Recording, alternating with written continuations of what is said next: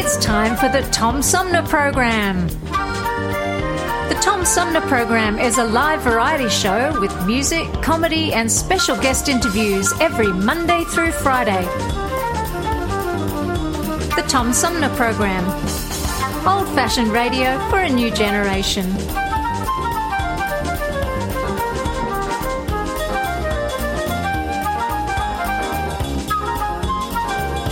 Our theme music is Fruit of the Louvre, provided by flick composer producer Howard Eddy.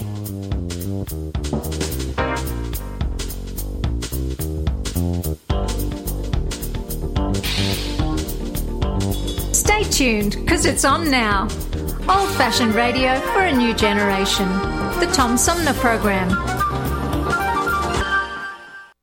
Have you lost your job and your healthcare coverage due to COVID 19? You're not alone, and Genesee Health Plan can help. I called and they provided healthcare enrollment over the phone with Medicaid, healthcare.gov, and Genesee Health Plan. They made sure I had access to doctor visits, my prescriptions, and more. Getting healthcare coverage can be confusing. You don't have to do it alone. Get help with GHP. Call 844 232 7740 or go to GeneseeHealthPlan.org. We're in this together, and together we'll get right through now, it. COVID 19 vaccines are available to millions of Americans, and soon they will be available to everyone.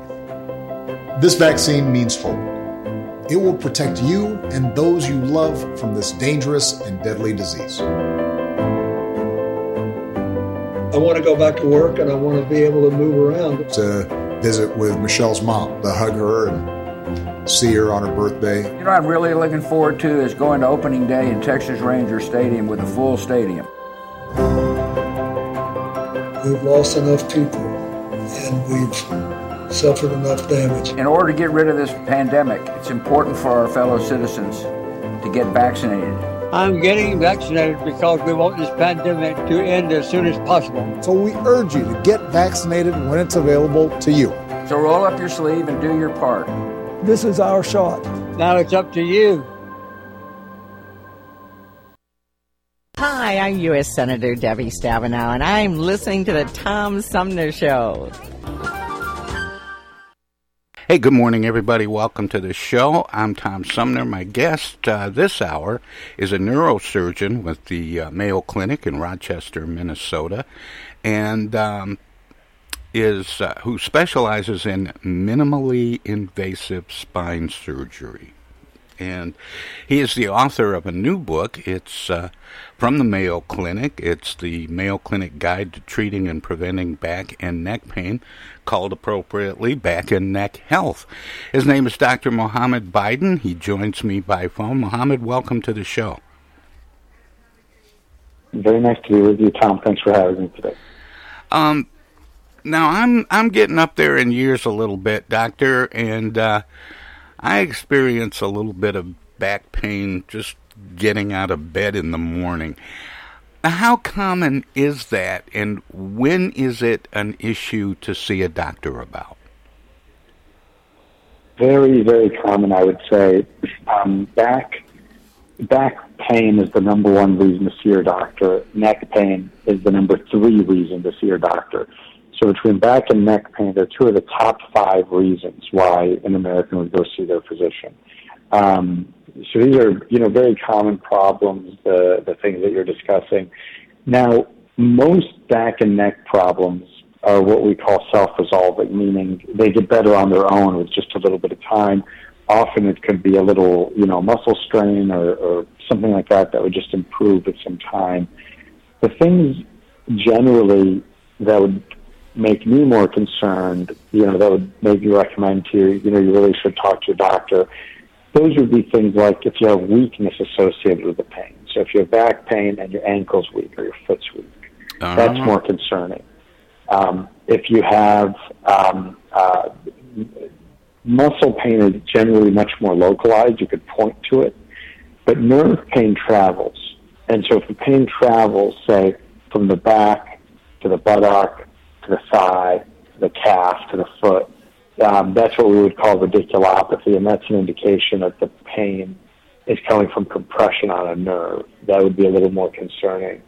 Um, or uh, if you're having very excruciating pain, such that it's hard to stand, it's hard to work, then you know, of course, you should see your doctor. So there's there's a few things that you know would would make me think, no, you really should talk to your doctor about this. Uh, but the vast majority of back and neck pain sort of self resolves over time and tends to be localized and more minor. Is there um, what are the choices? I, I know a lot of people, and uh, over the over the years, and I'm going back a few years on some of these, but I, I've heard about people getting back surgery and then having all kinds of complications with it. How has back surgery changed, and what are some of the options um, other than back surgery for people suffering from back and neck pain? Yeah, yeah, that that's one of the reasons that you know Mayo Clinic and I wanted to put this book together, uh, along with you know my excellent co-authors. Um, so there's a lot of misconceptions around back pain, back surgery, and exactly as you described. And, and I've heard that before. You know, when people get scared, they think, well, if I have to have a back surgery, that really sets me up down the road to do very poorly or to have very negative um, impact. And that's really not true today. So today there's uh, very effective treatments for back pain that are um, uh, minimally invasive, even robotic surgeries, and those can be very effective and much less um, sort of disruptive on the body than some of the traditional treatments. And so I do think there's a lot of newer, more advanced treatments today that can give people more uh, relief. Uh, in addition, Mohamad, there are generally a lot of misconceptions. Oh, please. Yeah, I, I, I didn't mean to interrupt, but I, but I had to jump in there and ask about robotic surgery because yeah. I know there's somebody out there thinking, "Hey, I don't want a robot operating on me." What what what is the procedure, and and how does it work, and how has robotics uh, um, really made it uh, optional? Yeah, yeah, and and to, and that's a that's a common misconception. Uh, robotic surgery does not mean that the robot does the surgery. It means that the robot enhances what the surgeon's doing or helps guide. And so, even in a robotic surgery, um, the you know the surgeon determines the plan. The surgeon, you know, oversees everything, does everything still, and the robot is just there to sort of enhance the other things that the surgeon would normally be doing. Um, so that, that's, you know, thank you for that. I think that's very important. Um, ro- robotic surgery, when you go into a case that's robotic surgery versus non-robotic surgery, I think the main thing that you would notice if you were a fly on the wall would be the amount of software that is there during the robotic surgery. So we can pre-plan, you know, in a 3D way, exactly what we want the instrumentation and the screws to look like um, in the robotic surgeries, and then the robot uh, enables the uh, implementation of that plan. So you, you know how sort of cars, you know, Flint, the famous city of Flint with vehicle with automobiles. So you know how, you know, cars say 10, 15 years ago, there really wasn't any or much software in a vehicle. And you go in today and there's a significant amount of software in any new car that's being made by any automaker. Um, and so that addition of software, we see that same thing happening into the operating room. And so in many ways, um, that's what the uh, robots bringing into the OR is that, that software that can help better plan and better execute a surgery than without with the use of, of that software and and other things that are making their way into the operating room, Mohamad, things like uh, lasers and uh, and and and robotic arms and things, are they able to do? Is the new equipment able to do pinpoint types of um, maneuvers that are very difficult to do with the human hand? Well, that, that's one of the advantages, which is the accuracy can be, you know, sub-millimeter with some of the robotic systems. And that's, you know, beyond the accuracy that we would see without them. And so that's one of the advantages of them. And, and again, the surgeon, you know, guides, implants, you know, performs everything.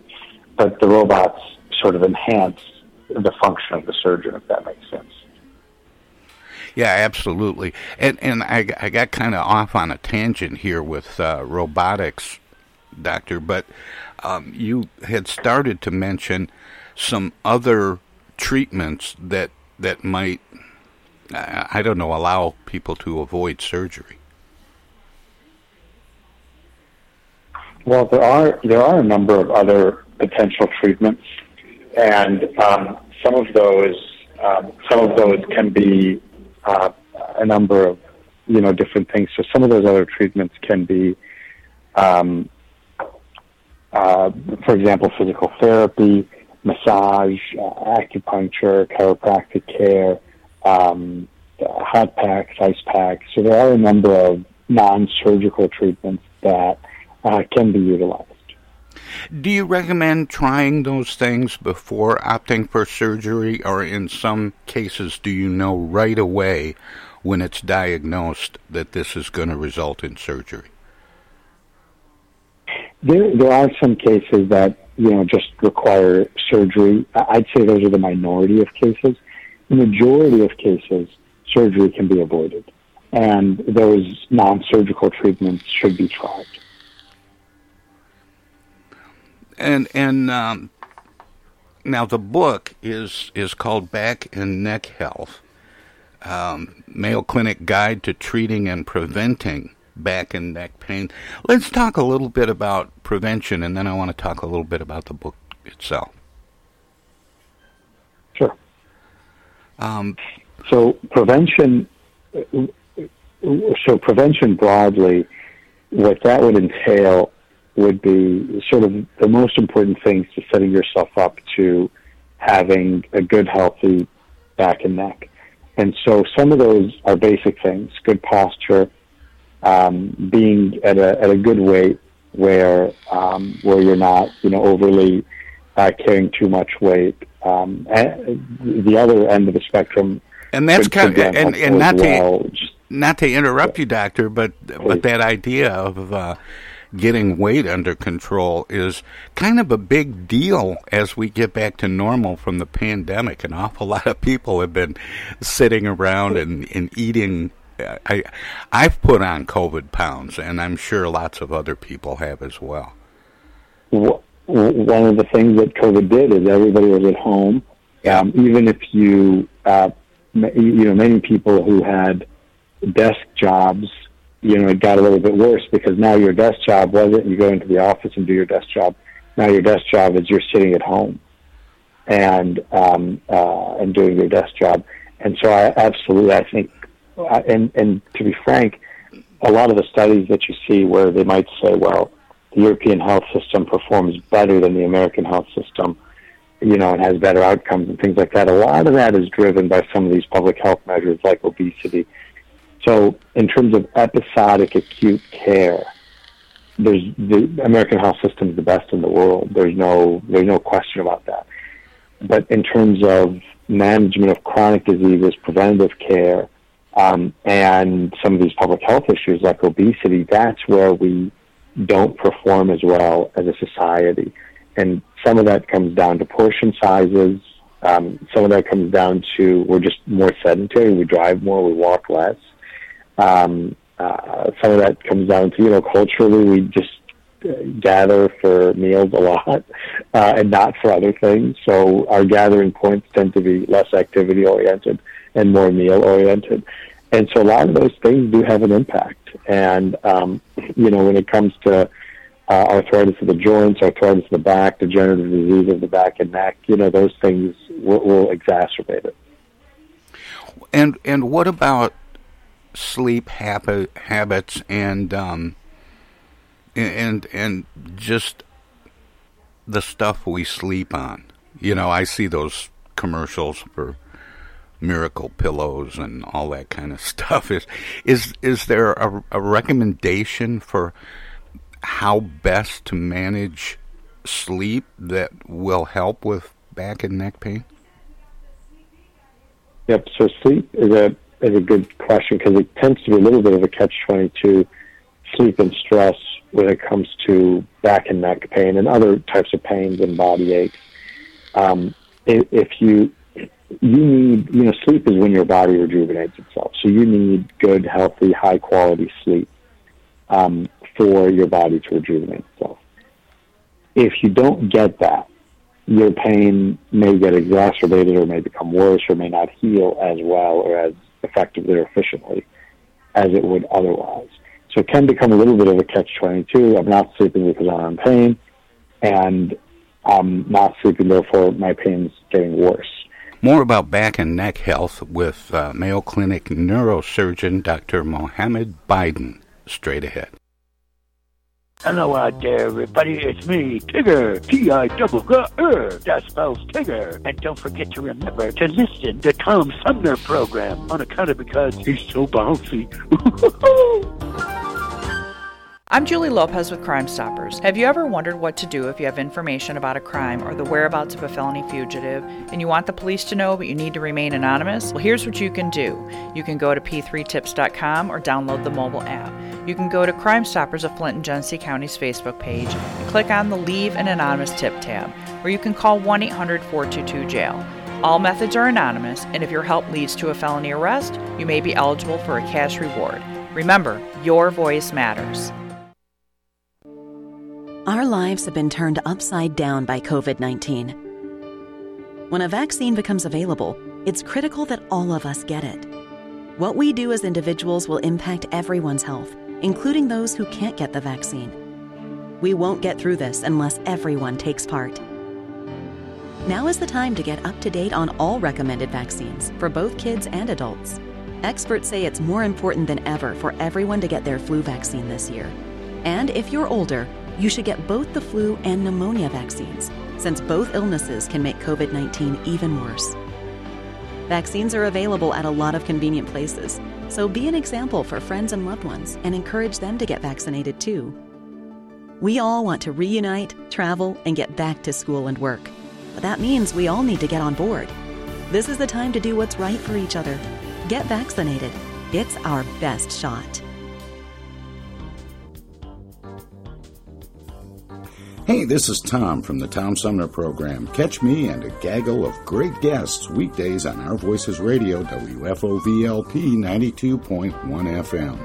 You never know who might drop by. Joe By from the Blue Hawaiian. Dan Sterling. Congressman Dan Kildee. Alexander Zonjic. Actor, comedian Joe Napodi. Woodrow Stanley. U.S. Senator Debbie Stabenow. State Senator Jim Ananich. Comedian Brian McCree. The unknown comic. Mark Farner. And Tom, I want you to know Tom's my friend. You you've always got great questions, and you know the material, and you, and you care about it, and it's uh, it's that's impressive. Nice to be with you, Tom, and I admire you for reading all of that. I haven't read the whole thing. I've got willing to admit that. Hey, Tom, this is my favorite interview always. You you, it's like having coffee at the kitchen table with you. Tune in Monday through Friday from 9 to 12 right here on 92.1 of a kind, and check out our website at tomsumnerprogram.com. MTA Flint is nationally recognized for continually seeking to provide sustainable, reliable, and cost efficient transportation for individuals throughout the region. Through work related and non emergency medical transportation and your ride services, MTA is moving people with future and alternative fuel technologies. More information about MTA Flint and specialized services is available at mtaflint.org. Discoveries. They happen when we least expect them, in places we thought we knew. And discoveries have a way of teaching us a little more about ourselves along the way. Welcome to Flint and Genesee County, where up north meets down south. Home to Michigan's largest county park system and a vibrant culture. A place filled with discoveries we've yet to make throughout acres of beautiful lakes, wetlands, and woods, and in the diverse city beyond where the uplifting melodies of gospel choirs fill the air, where the work of renowned artists color the galleries and museums, where the fresh fruits and vegetables at the downtown farmers market awaken our senses, and where the cultural center and planetarium broaden our view of the world. Let's spend a few days enjoying the wonders of Flint and Genesee County, where the joy of discovery is pure Michigan. Your trip begins at Michigan.org. This is Congressman Dan Kildee, and you're listening to the Tom More about program. back and neck health with uh, Mayo Clinic neurosurgeon Dr. Mohamad Bydon. Straight ahead. In terms of sleep itself, obviously there's good sleep hygiene around the time of sleep in terms of, you know, avoiding blue screens and things like that. Um, but sleep, sleep posture, so to speak, if you're sleeping on your, generally the way that you want to think about it too is you want neutral position. So if you're sleeping on your back, then your pillow maybe should be a little bit thinner so that you can sleep in a neutral position. And if you're sleeping on your side, you probably want a little bit of a thicker pillow so that you um, uh, so that you, you're again in that neutral position. Stomach sleeping is sort of the least natural position, especially for sustained periods of time. And that, if you are a stomach sleeper, it's probably a good idea to switch to a side or a uh, back sleeper. And then in terms of mattresses, you know, the more firm it is, um, the, the better it is for your back. Now, you, um, how much of back pain is associated with aging and how much of it is injury related? Yeah. So we, we see both. Obviously, you know, trauma can be a common cause of back pain, but more common, you know, and trauma can come in the form of either a fall or a motor vehicle accident, but more common than that is, is exactly what you're saying, which is aging. And as our population ages, you know, we're pushing 90 years of life expectancy for females, 88, 89 years for males. And just like, you know, that increased in the last 100 years, it's going to increase again in the next 100 years. And so um, there will be, you know, entire communities in the United States where the average age is over 70.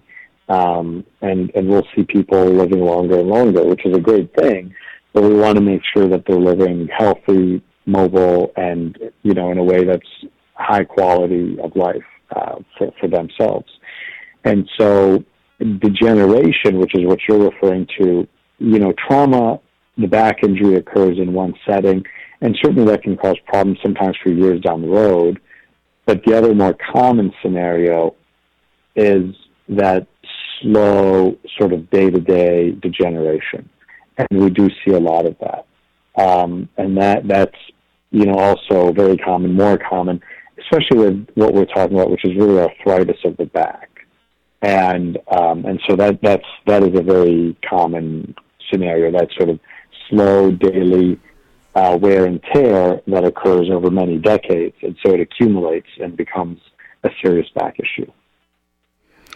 And uh, now there there I experience back pain um, most often when I've exerted myself, moving furniture or um, yard work or you know something like that, and then the next day.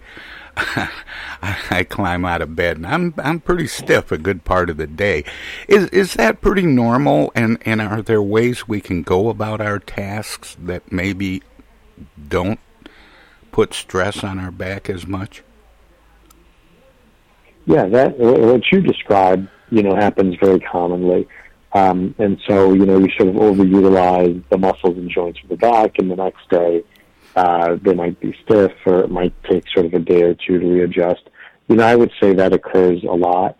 Um, as you're doing those activities, I think it's important to try to use um, you know, your full body and not just your back.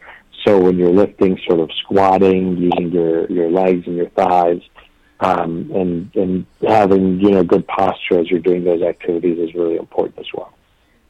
And how, how do we, how do we know that we're, um, practicing good posture? Well, that's one of the things that we go over um, in the book is what that means, you know, how to lift, how to get out of bed you know, we also provide a lot of the exercises that, you know, because not everybody is able to go to Mayo Clinic, of course, but we, um, uh, although, you know, our goal is to have it be as accessible as possible, but we just, you know, we're never 100% successful in that. And so um, we provide a lot of the things that we would provide you in terms of specific exercises, specific things to do if you were to come to Mayo Clinic. And so a lot of those things get covered there. And it, was interesting you mentioned not everybody can come to the Mayo Clinic, and, and yet the Mayo Clinic tries to be really accessible. Is a lot of the information that's in the in the book, um, and of course I'm I'm looking at a copy of the book, and it's uh, laid out very well with wonderful illustrations and explanations. Um, but are there is a lot of the information available on the Mayo Clinic website? No, it's um, it, it's not. It goes really beyond that. The website gives very basic information, okay. but the book goes into much more depth and detail.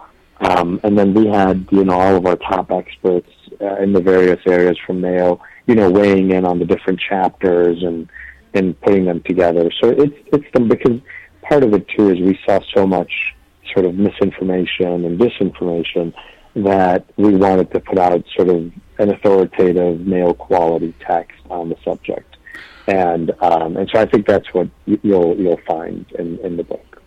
What are some of the uh, what is some of the misinformation? What what is it that we that we get wrong and and uh, and and what how should we be looking at these things more correctly? Yeah, so um, many people um, don't, uh, you know, many people sort of have different conceptions of uh, the causes of back pain and of the best treatments for back pain. Yeah, I want to give you a chance to do a little myth busting here. yep, yep, yeah, yeah, no, absolutely. Uh, many people you know, sort of um, uh, have misconceptions around uh, what surgery for back pain means, have misconceptions around, you know, sort of when to see a doctor, when not to. There's uh, around the role of injection, the role of chiropractic, the role of acupuncture. And so a lot of those things, you know, are really uh, important parts of a multimodal pain program. Um, but I think the main thing is you know, we often uh, see patients who may um, have, you know, misconceptions around the different treatments for back pain, when those treatments should be tried, you know, when, when it's important to consider surgery, when it's not. And so some of those are just, you know, important things for uh, people to be aware of. And obviously the most critical thing to know is, you know, the majority of back pain is managed non-operatively. Um, uh, surgery for back pain can be very safe and effective, and there's many new ways of doing it. Um, in terms of the non-operative management, you know, a lot of back pain does self-resolve, but if there's more severe occurrences of uh, back or neck pain, occurrences such that um, uh, people do experience, you know, that nerve type pain, weakness, um, uh, sort of uh, uh, dysesthesias or very severe pain, um, then those are reasons to, you know, see your doctor and seek medical attention so that those things can be worked up so that if there is a major issue, it can be addressed in a timely manner. Now, a lot of the common back pain we've been talking about is is often uh, dealing with muscles and joints, but how often does it involve the spine? Right. So um, that's that's a good question. So as you think about as you think about the anatomy of the back and neck broadly, there's ligaments, tendons, muscles, joints, uh, nerves, um, and then there's in the neck the spinal cord, and in the low back the thecal sac, which is sort of a sac that holds all the nerve roots together, and then the nerves come out two at a time. Um, so that so there's multiple different things um, and anatomical components within what we would refer to as the back or the neck. Now, when you experience pain or symptoms, those could be muscle related. They could be, um, you know, myofascial related to the fascia overlying the muscle. They could be uh, ligamentous. They could be uh, joint related And joint related could mean the facet joints, which there's two of them in the back at every level, or it could mean the intervertebral disc, like when you hear about a disc herniation or discogenic pain. Um, and, you know, the, the problem also could be related to compression on the nerve, which if it's compression of one nerve, we would call that radiculopathy. That's where when you get pain, say that goes from your back down the leg. Or it could be compression of multiple nerves. Um, and that could occur either in the neck or in the low back. And that presents a little bit differently as well. You know, in the neck, you can have uh, loss of balance, uh, weakness, uh, trouble with your hands. Um, uh, and so, uh, oh, and, and in the low back, you could have something called uh, claudication or neurogenic claudication, where it's hard to walk, uh, it's hard to stand straight, but if you lean forward, you feel a little better.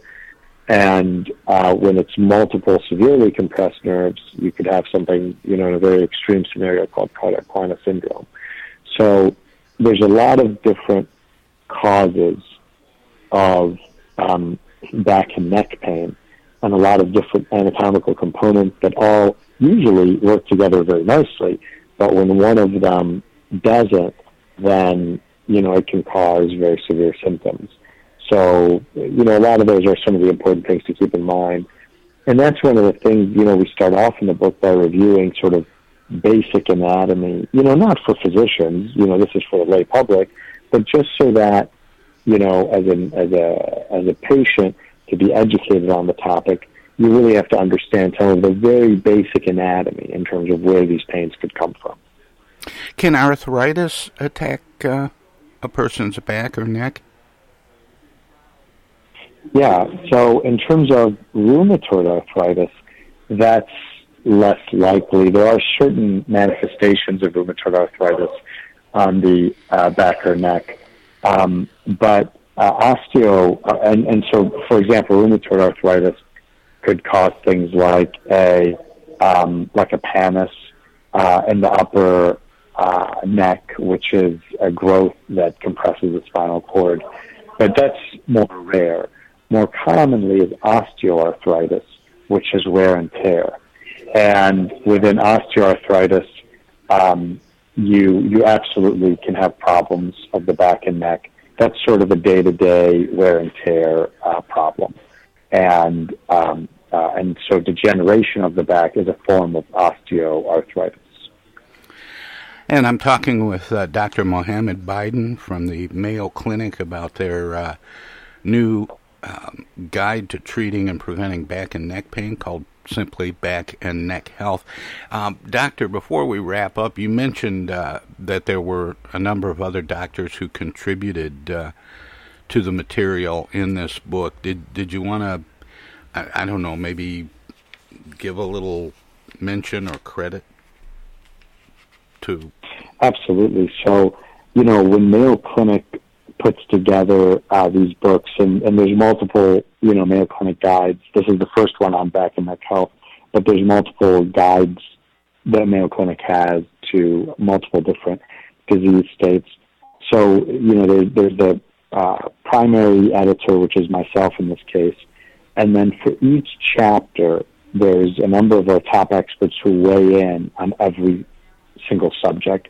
And there were several dozen authors on this text, as there are with all uh, Mayo Clinic guides. And the most important thing, we have multiple people not only on the writing, but the reviewing and the looking it over. And the most important part of that is so that as a reader, you know this is the consensus best opinion of the Mayo Clinic. And so um, that's the uh, most important thing that, uh, you know, obviously someone oversaw the process, um, but, uh, uh, you know, when it comes down to how the Mayo Clinic works, uh, you know, it's multidisciplinary, comprehensive, and uh, doctors working together in teams, and that's how we put the books together as well. Lots of layers of second opinions. Exactly. Exactly.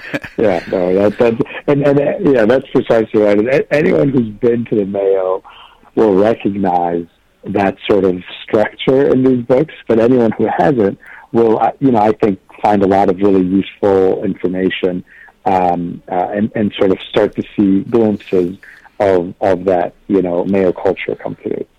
Well, Doctor, thanks for sharing some of your uh, expertise, um, not just in the book, but uh, with me and the listeners this morning. It was uh, a real honor and a privilege to talk with you about this a little bit. I always give guests an opportunity before we wrap up to let listeners know where they can find out more about what we've been talking about. Obviously, the book is a great place to start, but um, but did you want to mention maybe the, the Mayo Clinic website as a link to lots of uh, good information? Yeah, yeah. The Mayo Clinic website is always an area to get good information, um, and um, and you know I think that's important because especially on the internet, there's so many different sources that are you know some of them are good, but some of them are not. And so with Mayo, it's always vetted and curated information um, that comes from experts in the area.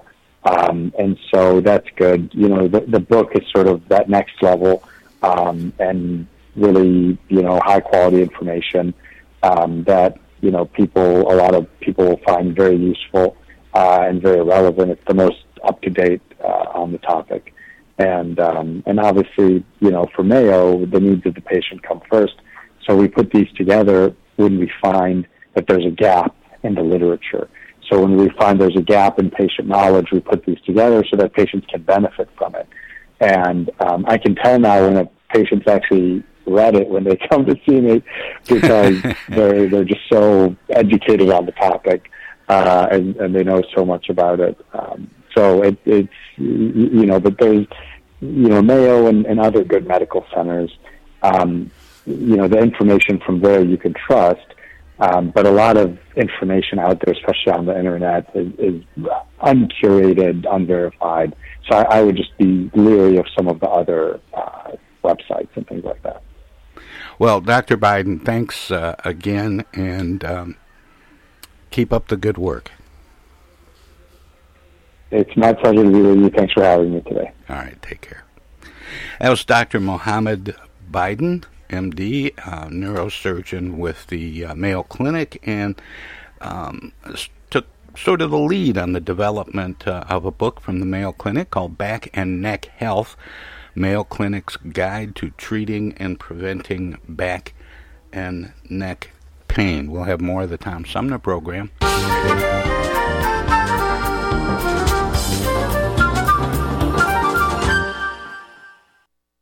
Hey, welcome back, everybody. This is the Tom Sumner program, and my guest this hour is uh, from the People for the Ethical Treatment of Animals, or PETA. He is a campaigner.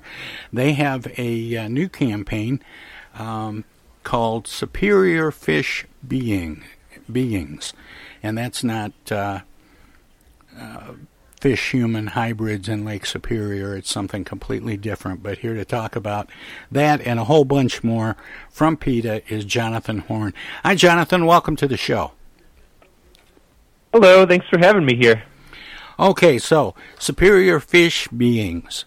Um, are they are they fish? Are they humans? What are they? Superior, Superior Fish Beings is a new campaign by PETA. Uh, PETA's been fighting for fish for decades, but now we want to challenge people's preconceived notions of who fish are by pointing out some of their remarkable capabilities. Fish are really no different from cats or dogs or other animals that humans may relate to a little easier um, when it comes to their capacity to feel pain and suffer. And we can each help end their suffering by simply choosing not to eat them.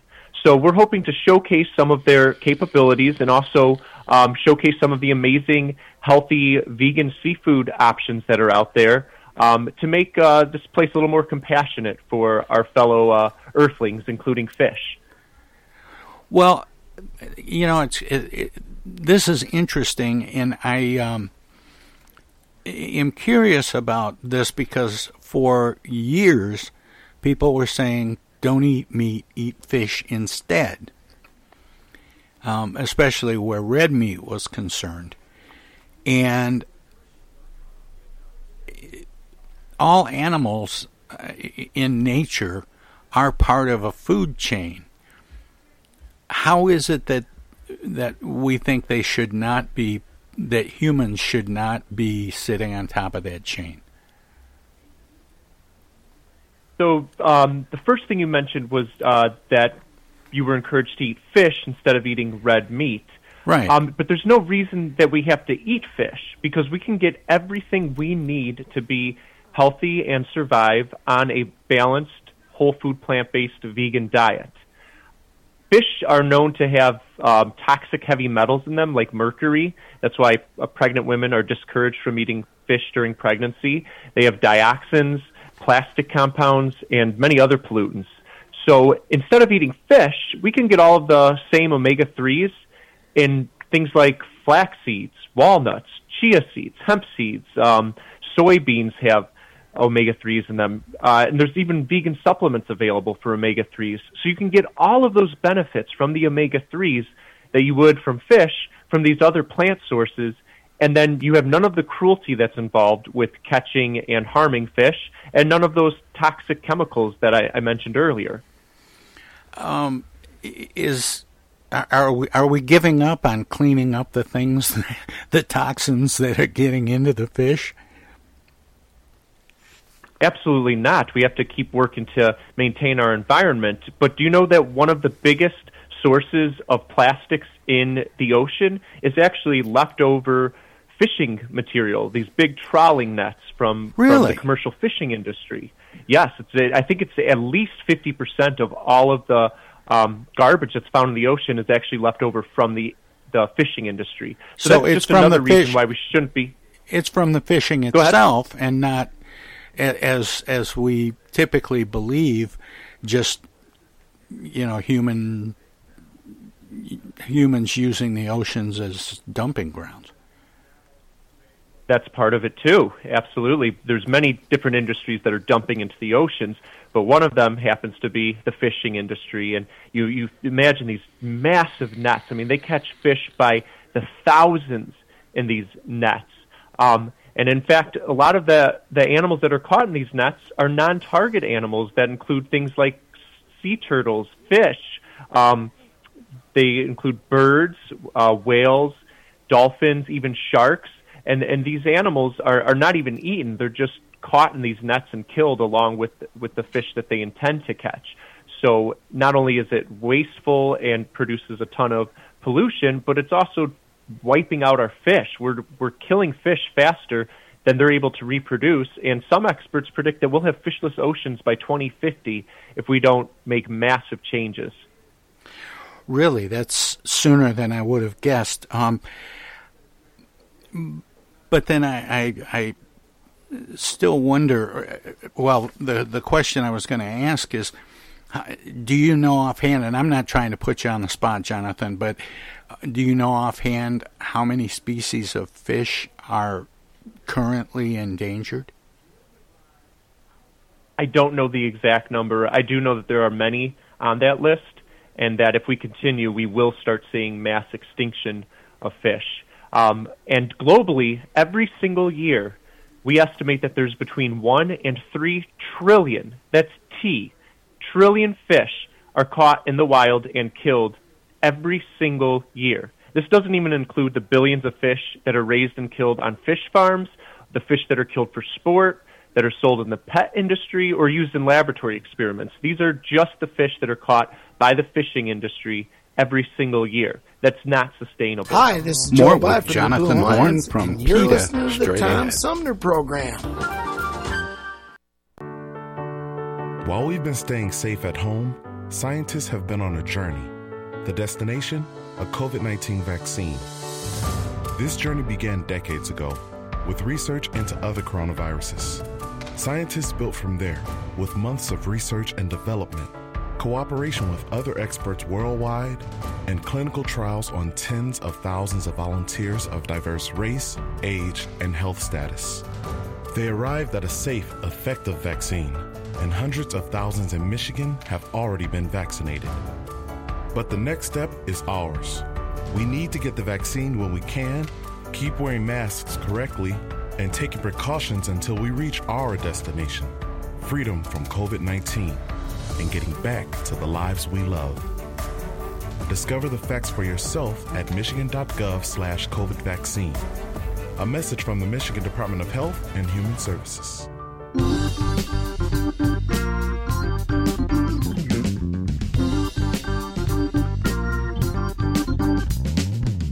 Start your weekend early with the Tom Sumner program every Friday live at 11. We turn the spotlight on the world of arts and entertainment featuring artists from music, TV, and the movies. Catch everything from the rich local talent pool in and around Flint and Genesee County to up and coming stars of stage and screen, plus legends from New York and Hollywood. Hi, this is Greg Nagy. Hey, this is Harper. Hi, this is Joe By from the Blue Hawaiians. Hi, this is Alexander Zonjic. Hi, this is Mark Farner. This is Maurice Davis. Hi, this is Rochelle Ray. Hi there, folks. This is Sweet Willie T. Hey, this is Steve from the Nashville office. I'm Gwen Pennyman Hemphill.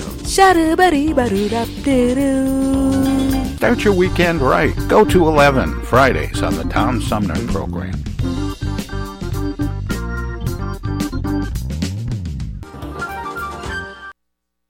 Those hands, no matter whose they are, can spread the germs of many common diseases.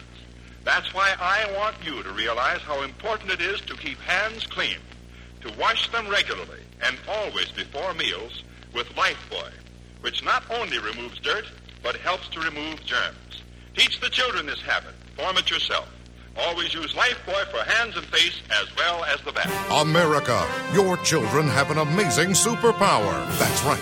They can help save lives by simply washing their hands. Just 20 seconds of thorough hand washing after they've coughed or sneezed or been outside can help fight against the dastardly spread of germs. Armed with only soap and water and hands, your superhero can protect you, your family, and everyone out there in America land. Amazing! Find out more at coronavirus.gov. A message from the CDC and the Ad Council.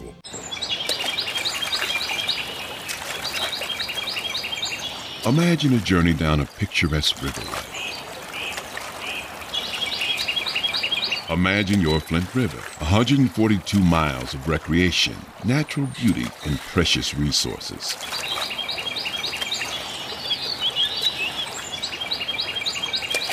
The Flint River is a vital resource that is available for all to use and enjoy. The river and its ecosystem provide unlimited recreational opportunities and natural beauty while supporting wildlife in a vibrant landscape. We all have a responsibility to protect and preserve this precious resource. Learn more at flintriver.org or call the Flint River Watershed Coalition at 810 767 6490. The Tom Sumner Program.com. Hey, this is First Ward City Councilman Eric Mays, and you're listening to the Tom Sumner Program. More with Jonathan Horn from PETA straight ahead. There's so many surprising facts about fish that uh, I think people would really be surprised to learn. First of all, fish are very highly intelligent and highly social individuals. They possess communication abilities, remarkable intelligence. They're part of complex social structures. Uh, they enjoy companionship. They develop relationships with each other, and they're even known to show affection to one another by gently rubbing up against each other. Um, some fish create art, use tools. There's even some species of fish that sing together in morning choruses at dawn and dusk, the way that songbirds would do. Uh, some of the ways that fish communicate with each other include using various sounds, scents, electrical pulses, and different motions. And most importantly, fish can feel pain and suffer. They have a brain, they have a central nervous system, just like any other animal, and so they, they definitely are able to suffer. And every animal deserves protection from abuse, regardless of what they look like, and that, that includes fish. And PETA.org has so much more information on fish. There's so many um, delicious, healthy vegan recipes there. We're showcasing different vegan products that can replace seafood. Um, so I encourage everyone to go to PETA.org to learn more. I was going to ask you about some of those. I, you know, whenever I talk to, to people from PETA and we talk about alternatives to um, other animals, land animals, um, cows and pigs and chickens and so on. And and I grew up in the Midwest, Jonathan, and and to me, if it, wasn't a meal unless there was meat and potato on my plate, and it was difficult for me to consider passing on a steak for a piece of cod. And and now you're suggesting that that's probably not good either.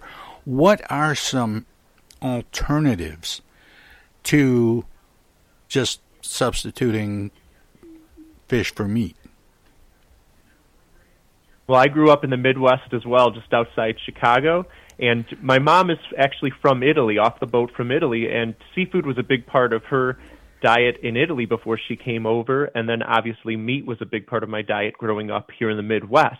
And yet, both my parents are also vegan as well as myself. And we found these vegan replacements are, are fantastic. So some, some examples of, uh, some vegan seafood would include Gardine's golden fishless fillets, which are one of my favorites.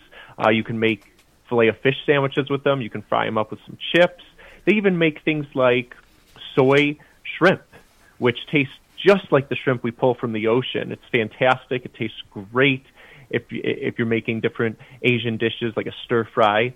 Um, I, I even recently learned they have something called Cavi Art with a T, which is made from seaweed instead of fish eggs. So these products are very clever at replacing the flavors and the protein and all of the nutrients that you can get, uh, and it does it without the cruelty that's involved to the animals. And as I mentioned earlier, none of those toxic metals and, and microplastics that are found in much of the, the sea life that we, we catch and eat. If there was a sudden shift, um, you know, by consumers toward these these vegan alternatives to meat and fish, um, could could the companies generate enough quickly enough to to replace uh, meat and fish in in let's say the American diet? The trend to towards vegan products has blown up over the last few years. Just just in the last couple years, there's been a 600 percent increase in people who are choosing to eat vegan. Eh, you probably noticed that there, eh, at grocery stores across the country, the shelves are just filling with vegan products. There's most fast food restaurants uh, offer a, a vegan option, and that wasn't the case even just a few years ago. So we're seeing a switch in consumer trend towards these vegan products, and pretty much every major uh, food company is is working on or already has a, a vegan burger or a vegan brat or you know other vegan products. So they're they're trying to keep up with this trend, and it's not going away. This is the this is the way things are moving, and they're they're going to adapt to that. It, it's just that's how the supply and demand market works. And and restaurants are offering more and more alternatives. Absolutely, yeah. There's so many restaurants. I'm I'm in the Chicago area, and I'd say the vast majority of restaurants they have they have labeled vegan options, and even if they don't, they they can veganize it very easily across the country. You know, it's funny uh, when you talk about the cruelty to uh, fish, uh, for example. I have never been able to eat fish from a, a buffet or that was served with a head on it. That always just creeped me out. I've seen it done yeah. for display reasons. Just like I, I'm uncomfortable, you know, going to um, a big barbecue and and seeing a pig being roasted on a pit, you know, with the apple in its mouth. If it looks like what it used to be, it's a complete turnoff to me and you're not alone in that. That I, I've heard that so many times, and and that's why PETA is really trying to have people make that connection between what they're eating and where it came from. These are sentient beings. These are beings that develop families that have the ability to to feel love and emotion and to suffer. And and the question is, if we don't have to hurt them, if we don't have to harm them to survive, if it's not necessary, why do it?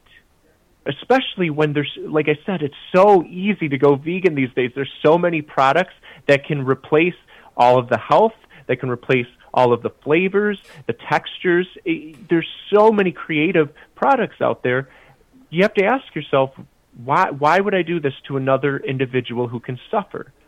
And so PETA's here to not only uh, encourage people to go vegan, but we're also making it as easy as possible by giving a whole list of vegan products. We have recipes. We got everything you need. It's a one-stop shop to help you live a more compassionate life towards other beings. What What do you say to people that uh, raise the issue that lots of fish eat other fish and lots of land animals eat other land animals? Uh, some of these some of these uh, animals and, and fish are going to be eaten anyway. Why not eat them? Do you know what I mean so by fish, that? Yeah, absolutely. Fish and other land animals, they don't have a choice in what they eat to survive. They have to eat if they're a, a carnivore, or, you know, they eat other animals. That that's the way of life. That's the way they have to survive. For humans, it's different because we know it's not just an opinion now. Harvard has come out and said that you can live all stages of life, including pre- uh, pregnancy and old age, on a vegan diet. So Harvard Health has said it. Uh, the American Dietetics Association has recognized that a vegan diet is the healthiest or one of the healthiest diets available. So it's not necessary for us the way it, it is, for example, a, a lion to eat meat. So they don't have a choice in the suffering they cause, and they also don't have the same moral capacity that a human has to make that decision for themselves of whether they want to or not. They they have to to survive. We do not, and that's the difference. We can live a happy, healthy, compassionate life by choosing not to eat them. And and you're right, there is so much suffering in nature. That's not something we have control over but we can ask ourselves do we want to be a part of more suffering? It's so hard for animals to survive as it is. Why make life more difficult for them when we don't have to? This is this is absolutely fascinating, Jonathan, and I appreciate you uh, spending time with me to talk about this. Um, one of the things that I always like to do is give guests an opportunity to let listeners know where they can find out more about what we've been talking about. Um, and I know PETA has a website. Is that the best place to, to start to learn more about fish and, and alternatives to fish?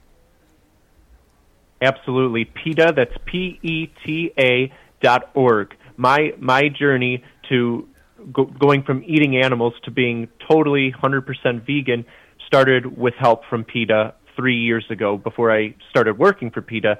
Um, I got a vegan starter kit in the mail. I had ordered one from their website, and I was reading constantly about, well, why can't I have eggs? And then I learned about the egg industry. Well, what's wrong with eating fish? And then I learned about the fishing industry and how we're fishing our oceans out of existence. So I kept going back to PETA's page, and then finally I ordered a vegan starter kit, which is a little packet they send in the mail that has vegan recipes. It talks about the cruelty, the sustainability, uh, a list of vegan products, and I, I would refer to that constantly as I as I started switching over from eating animals to a vegan diet. So I know firsthand how helpful PETA can be. And, th- and that website has all the information you need to, to get started today. So again, we invite everyone to go to PETA, P-E-T-A dot org. Well, Jonathan, thanks so much for spending this time with me and keep up the good work. Thanks so much for having me. This has been great. All right. Take care. Bye. That was uh, Jonathan Horn. He is uh, a campaigner for People for the Ethical Treatment of Animals, or PETA, and uh, they're they're they've launched a uh, campaign called uh, Save Superior Fish Being, and you can check it out on their website. We'll have more of the Tom Sumner program straight ahead.